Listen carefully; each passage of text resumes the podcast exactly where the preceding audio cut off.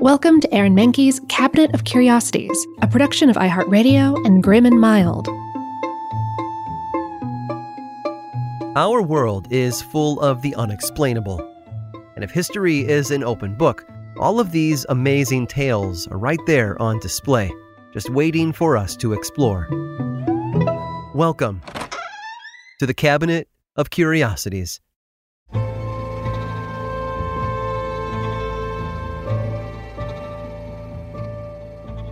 Human psychology has been an important topic of study for centuries. The ancient Greeks and Egyptians had their schools of thought on it, as did the people in ancient India and China. It wasn't until the 19th century, though, when psychological research turned from the philosophical to the experimental. German psychologist Gustav Fechner started testing the human brain's response to various stimuli around the 1830s. From there, experts such as Hermann Ebbinghaus went on to study other functions of the mind. From memory to introspection to classical conditioning, psychology became a bustling industry of experimentation. Eventually, scientists didn't just want to learn the limits of the brain, they wanted to understand what made people tick. Why were some individuals able to say no while others were more pleasers? Stanley Milgram of Yale University tested this in his famous Milgram experiment in 1961. He invited participants to administer electric shocks to someone in another room. As the shocks increased in power, the screams of the unknown party got louder and more intense until they stopped completely. But don't worry, nobody died. The electric shocks weren't even real, but the effects on the subjects pushing the buttons certainly were. Milgram wanted to test how far a person would go in following orders from an authority figure, even if those orders involved hurting or even killing someone else. He based his experiment on the actions of the Nazis during World War II. The Stanford prison experiment of 1971 took things further by placing college students in a simulated prison environment. The purpose was to study how power affected one's psychological state. One group of students was given the title of guard, while another subset was placed in the prisoner role. Three guards were pulled out of the experiment early after demonstrating what were described as genuine sadistic tendencies. The prisoners also suffered. They were referred to by numbers rather than their names. They were stripped naked and sprayed with a hose. In short, they were humiliated. The two week experiment was terminated after just six days. Still, despite the prison experiment's failings, researchers wanted to understand how people thought and why they slid into certain roles instead of others. Well, one man thought that he could find the answer, and in order to get there, he had to think bigger by thinking smaller. John Calhoun was born in Tennessee in 1917. He spent his years in college studying rats. In 1946, he started working at Johns Hopkins University in Baltimore on something called the Rodent Ecology Project. This involved monitoring a colony of rats in a 10,000 square foot pen behind his house. Calhoun believed the rats would thrive, with five females capable of producing up to 5,000 pups over the two years. Yet, as he watched over his little rat metropolis, he noticed something. The numbers never got that high, nowhere close.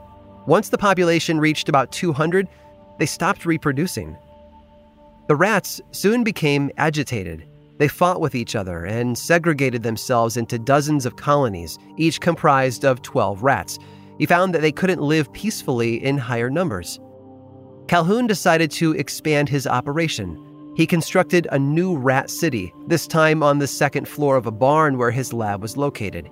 This new enclosure was comprised of four rooms, each 10 feet by 14 feet, clustered together. The rooms were then subdivided further into quarters by two foot walls, and the rats inside were viewable via a window in each room's ceiling. These rats had much more room to move and were never at a loss for food or drink, yet they still ran into the same problems as in the original experiment as populations filled the space, they inevitably collapsed. Calhoun attempted one more time to see what would happen if a group of rodents were given free rein over a large property. In 1968, with assistance from the National Institute of Mental Health, he constructed a nine foot square habitat measuring four and a half feet high. There were tunnels made of wire mesh along the sides of the enclosure that led to the feeding and drinking stations, as well as the living quarters, he called this space Universe 25. This time, Calhoun performed his study on mice rather than rats, and the results were promising at first. Every two months, the number of mice would double. Ten months in, his initial population of eight mice now totaled 620. And just as before, the faster they reproduced, the faster everything spiraled downward. Older mice had trouble finding mates. They also found themselves displaced in the community. Lone females occupied nesting boxes by themselves far from the rest of the group, while mateless males congregated at the feeding stations. They became hostile and anxious. Mouse families, on the other hand, saw their neighborhoods struggling and moved their families to better areas, sometimes more than once. And just as had happened with the rats, reproduction stopped. Calhoun's mouse utopia quickly devolved into a full blown dystopia. The findings worried him. If rats and mice couldn't handle high population density, how are humans going to deal with overcrowding in their cities and towns? An area with no job prospects or potential mates couldn't sustain itself. But others didn't agree with his findings. Medical historian and professor Edmund Ramsden noted that rats lack the ability to cope the way that humans could in a similar environment. Psychologist Jonathan Freedman determined that it wasn't the lack of mates or social roles, but a lack of personal space that had done the rodents in. Those who'd been able to secure their own corners of Universe 25 away from everyone else hadn't turned hostile at all. Regardless of Calhoun's results, there was one other important byproduct of his work a book. It was about a group of rats who had learned to read and build machines. They'd been experimented on at the National Institute of Mental Health before living free in the wild. Published in 1971, Mrs. Frisby and the Rats of NIMH by Robert C. O'Brien was inspired by Calhoun's research. It went on to become a popular film in 1982 called The Secret of NIMH. John Calhoun did his best to show that rats and humans were cut from the same cloth, and in a lot of ways, we are. In the end, though, he also proved that humans aren't part of a rat race. No matter what's thrown at us, we often persevere. But of course, we both love cheese.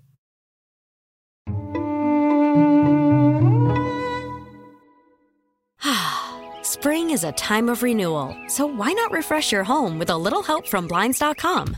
Blinds.com invented a better way to shop for custom window treatments. There's no pushy salespeople in your home or inflated showroom prices. Free samples, free shipping, and our 100% satisfaction guarantee can put the spring back into your step and into your home too. Shop Blinds.com now and save up to 45%. Up to 45% off at Blinds.com. Rules and restrictions may apply.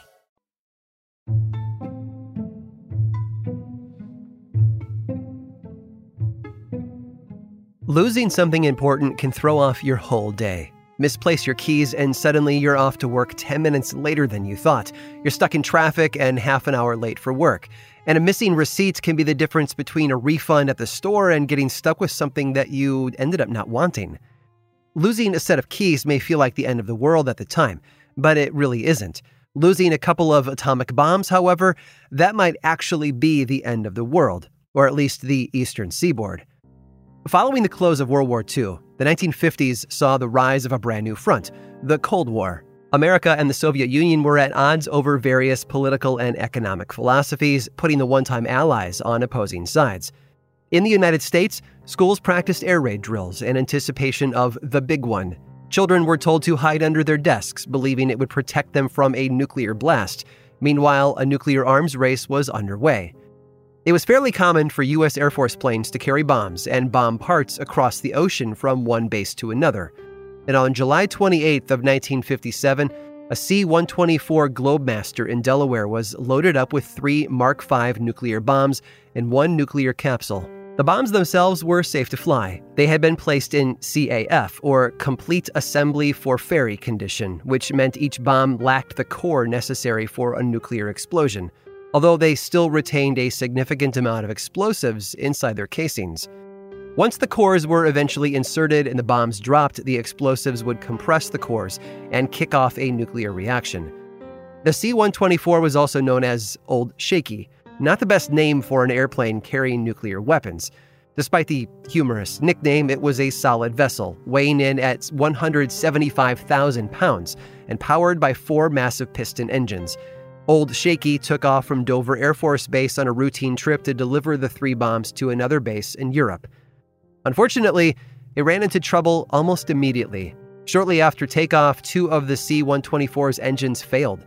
The other two engines were running at full power, enough to prevent the plane from plummeting into the ocean, but it was a losing battle. It was just too heavy to stay up, and even with the bombs lacking a nuclear core, there was still enough explosive power inside them to cause severe damage, especially since the nuclear capsule was on board with them. The crew had to jettison weight fast. They most likely ejected the excess fuel they would have needed for their transatlantic flight. Luckily, there was a naval air station in Atlantic City, New Jersey, where they could land. Yet, even with most of their fuel gone, they were still too heavy. A crew in such a situation might have tried making a crash landing in the ocean. Had the C 124 attempted that, though, it could have killed everyone on board and set off the bombs. They made a drastic call and decided to drop one of the Mark V bombs. It hit the water from a height of 4,500 feet, about 75 miles off the coast of New Jersey. Even that wasn't enough, though. They jettisoned another bomb at 2,500 feet, the plane still sinking in altitude. This last one landed 50 miles offshore. Old Shaky stopped shaking. That evened out, and the crew was able to maintain altitude all the way to the air station. Despite dropping both bombs from significant heights, neither one exploded. Once word of the plane's mishap got out, though, recovery teams were assembled immediately to search for the missing weapons. But the bombs were never found. For over 60 years, they have resided just off the coast of the Jersey Shore, waiting to be discovered. Residents of Atlantic City weren't worried, though. They'd had no idea the incident had taken place at all. The military kept it under wraps for over 20 years. The bombs eventually showed up as line items on a list of broken arrows or lost nuclear weapons published by the government in the 1980s. And there's an important lesson there. Because when it comes to unexploded nuclear weapons, no news is always good news. I hope you've enjoyed today's guided tour of the Cabinet of Curiosities. Subscribe for free on Apple Podcasts or learn more about the show by visiting curiositiespodcast.com. This show was created by me, Aaron Mahnke, in partnership with How Stuff Works. I make another award winning show called Lore, which is a podcast, book series, and television show. And you can learn all about it over at theworldoflore.com. And until next time, stay curious. You